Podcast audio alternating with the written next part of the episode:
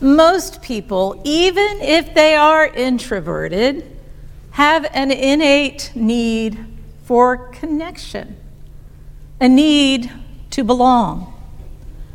Robert Fulghum, a writer who was also an ordained minister for many years, wrote a story about a little girl who reminded him of that fact. One day he had been left in charge of 80 children at the church while their parents were off at a meeting in the parish hall. Knowing he needed to do something to get these seven to 10 year olds running around, he organized them into teams for a game. At one point, he yelled out, You have to decide right now are you going to be a giant, a wizard, or a troll? While the groups were talking amongst themselves, figuring it out, Robert felt a tug on his pants leg. A small child was there looking up at him. In a soft but concerned voice, she asked, Where do the mermaids stand? what? Where do the mermaids stand? Yes, you see, I'm a mermaid. There are no such things as mermaids. Oh, yes, I am one. She didn't relate to being a giant or a wizard or a troll. She knew her category, mermaid, and was not about to leave the game and go stand against the wall like some loser. She intended to participate wherever mermaids fit into the scheme of things without giving up her dignity or identity. She took it for granted that there was a place for mermaids and that I would know just where. Well, where do the mermaids stand, all the mermaids, all those who are different, who do not fit the norm, who do not easily fit into our available boxes and pigeonholes? Answer that question, says Fulghum, and you can build a school, a nation, or a world on it. What was my answer at the moment? Every once in a while, I do say the right thing. The mermaid stands right here by the king of the sea, I said. So we stood there, hand in hand, reviewing the troops of wizards and giants and trolls as they rolled by in a wild disarray. It is not true, by the way, that mermaids do not exist.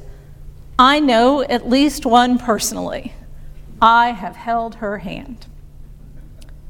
Throughout the Gospels, by the things he says and does, Jesus teaches that each of us is loved for the unique child of God our Creator made us to be. One of the things Jesus does that continues to be an affront to the establishment of his time is bringing together people who they don't think are supposed to be together. He goes against cultural norms when he talks to a Samaritan woman at the well, when he tells the hated tax collector Zacchaeus to come and be his guest, when he gets close enough to lepers to heal them. Widely condemned for his practice of including society's outcasts at the dinner table, Jesus continues to show unbounded hospitality. He sees beauty in the diversity of all of God's children. And so, in our scripture lessons today, when he talks about our unity, our oneness, Jesus is not talking about uniformity. He's not saying that everyone should have the same beliefs or even be in agreement about things. Rather, he's referring to how God's love unites us and holds us together. When we meet up with Jesus in the Gospel of John today, he has shared a Last Supper with his disciples and washed their feet. By this time, it is clear to him that the road ahead is pointing to his death, and so he prays that God will be glorified through him. Then he prays for his disciples that they might be as one, just as God and Jesus are one. And finally, he prays for those who will believe in him through the words of his disciples. In other words, way back then, Jesus was praying for us. As we listen in on this private prayer, Jesus is speaking from the heart, but it's not what we might imagine. There is no talk of the success of his mission or the courage to go through it or even for more and more followers. He prays for unity. The scripture says that they may become completely one, so that the world may know that you have sent me and have loved them even as you have loved me. Oneness, unity, is he kidding? Have Christians ever really been united? We know from Paul's letters to the early churches that even the very first faith communities had disagreements, spats, and struggles. Throughout history, there have been divisions not only within individual churches, but within and between denominations, between Protestants and Catholics and Orthodox and non denominationals. In my early years in ministry, there was an ecumenical movement to try to celebrate all the things that the different strands of Christianity have in common. But we don't hear as much about that anymore. That is why World Communion Sunday is so important. It reminds us of what really matters that we are one in Christ, one in love, no matter how different we might be. Now, I told the children a little bit about the origins. I'm going to tell you just a little bit more. It was back in 1933, and America was in the midst, actually, it was one of the worst years of the Great Depression, and there was threat of another world war on the horizon. People were fearful. They were struggling to survive. The pastor, whose name was Reverend Donald Kerr, and the leaders of Shadyside Presbyterian Church in Pittsburgh, I once went there, uh, wanted churches to share a sense of oneness, a sense of shared purpose in Christ, even in the midst of all that was going on in the world. And they encouraged other churches around them to do the same thing on the same day. The movement to get others involved started pretty slowly, but by the time World War II started in 1939, the idea spread quickly, not only around the United States, but all over the world. Isn't it exciting to think of the table of our Lord spreading around the globe? A lot of people notice our communion table is larger than most. Most of them are easier to walk around when you're having a wedding, they're, they're kind of right there. But especially on World Communion Sunday, I like that we have a big communion table, and I like to think of that spreading out and around the whole world. When I have been in worship services in churches in other countries like Germany and Norway and the West Bank and Italy, I discovered that even when I couldn't keep up with the language, I didn't, I didn't have to understand everything that was said. There was still this amazing sense of unity in Christ. Not just because parts of the service were similar, like the Lord's Prayer and the hymns and the scripture readings, but because it stirs the heart to think about people from different cultures united in worship and praise. In our reading from Revelation today, we heard John's vision of the kingdom of God. John wrote the book of Revelation when Christians were being persecuted for their faith, and John himself was in exile.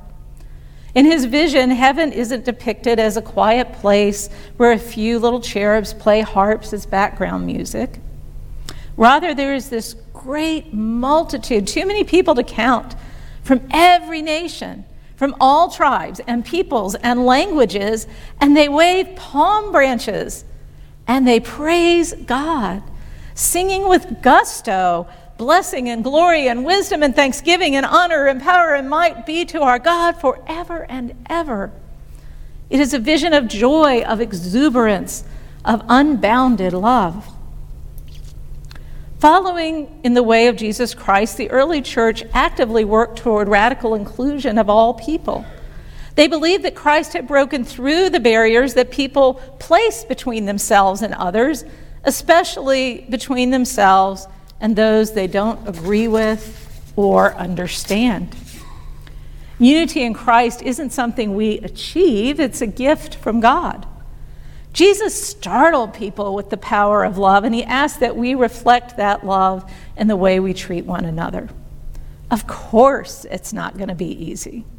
Some people dare us to love them and even push back at us for it. And yet, the Apostle Paul from a prison cell also begs us to live with humility and gentleness and patience bearing with one another in love. In his years on earth, Jesus showed us what it meant to welcome everyone to the table. Certainly, in this church, we try to welcome everyone, and yet our welcome needs to extend even farther than the literal communion table to how we live from day to day. Are we going to be closed off, or are our arms going to be wide open? A woman in Kansas has given a beautiful example of that attitude of openness and graciousness. Her name is Meg Heriford, and her story appeared in the Washington Post back in the year 2020. We all know what happened in the year 2020. Meg is the owner of Ladybird, Ladybird Diner, a little but lively, successful place on the main street on, in the college town of Lawrence, Kansas. Especially known for her famous homemade pies, the tiny space of the diner would draw up to 600 people a day. During the early months of the pandemic, Meg, like so many restaurant owners across the country, had to close down and lay off employees. Just days after closing, she and a couple of former employees began giving out sack lunches to anyone who needed it. No strings attached. The homeless population in that area had been growing even before the pandemic, and now over 9,000 people in that county alone were out of work. She began handing out hundreds of meals a day funded by community donations. When the time came that she could begin to reopen, Meg faced an agonizing choice. Should she open the diner the way it was before? If she did, what would happen to all the people she had been feeding, the newly destitute families who came shyly, or the local buckster, buckster who treated her to a slightly off key serenade each morning? Although Meg had been a small business owner and fixture in this Midwestern town for years, the pandemic had changed everything. It had changed her. On the one hand, Meg had a family to feed. On the other, there were so many people who needed her sack lunches enough to have food enough for each day. This is noble work, feeding people, she said. I don't want to cheapen it to try to cram as many nickels as I can into the piggy bank. She decided that she couldn't write these people out of the equation. Whatever rebirth would happen for Ladybird, it had to include the hungry people she had been serving. Maybe it will work, maybe it won't, she said, but it definitely feels like it's worth a shot. Meg began calling her place the Ladybird Diner, Community Kitchen, and Market. And she managed to both restart a business and continue to help those without jobs. It was only when the pandemic finally wound down and the local economy perked up and people went back to work that the diner returned to its original form. In the broad scheme of things, it might not seem that what Meg did was that big a deal, but she risked her own business to respond to the needs around her. She was gripped by the power of love that can bring together people that we might not ever see together. In doing so, she changed what plenty of folks in that little town understood as the meaning of what together, what being as one, could look like. How might you and I do that? How might other people recognize the face of Jesus' unconditional love through us? How can we be faithful disciples of the one who redefined what it means to love your neighbor? Think of the little girl in the story asking, where do the mermaids stand? In our church, in our individual lives, in our hearts, do we make room for folks who don't fit in our boxes that society or our long held assumptions have created for them? Maybe it's time for us to think about how we can keep widening the circle of acceptance. God desires unity with so much that Jesus came to us through the mystery of the incarnation. God became one of us. As we partake of communion today, remember that your little bit of bread and juice started with a meal at a table with Jesus and his disciples just before his arrest, his trial, and his crucifixion. He was trying to help his followers understand that whenever they participated in this meal, he would be present with them. His love was stronger than all of the things that were about to happen to him. Jesus prayed for us, for you and for me, that we might be one in God's love and share that love in this world. May we pray every day that we might live into that gift. Amen.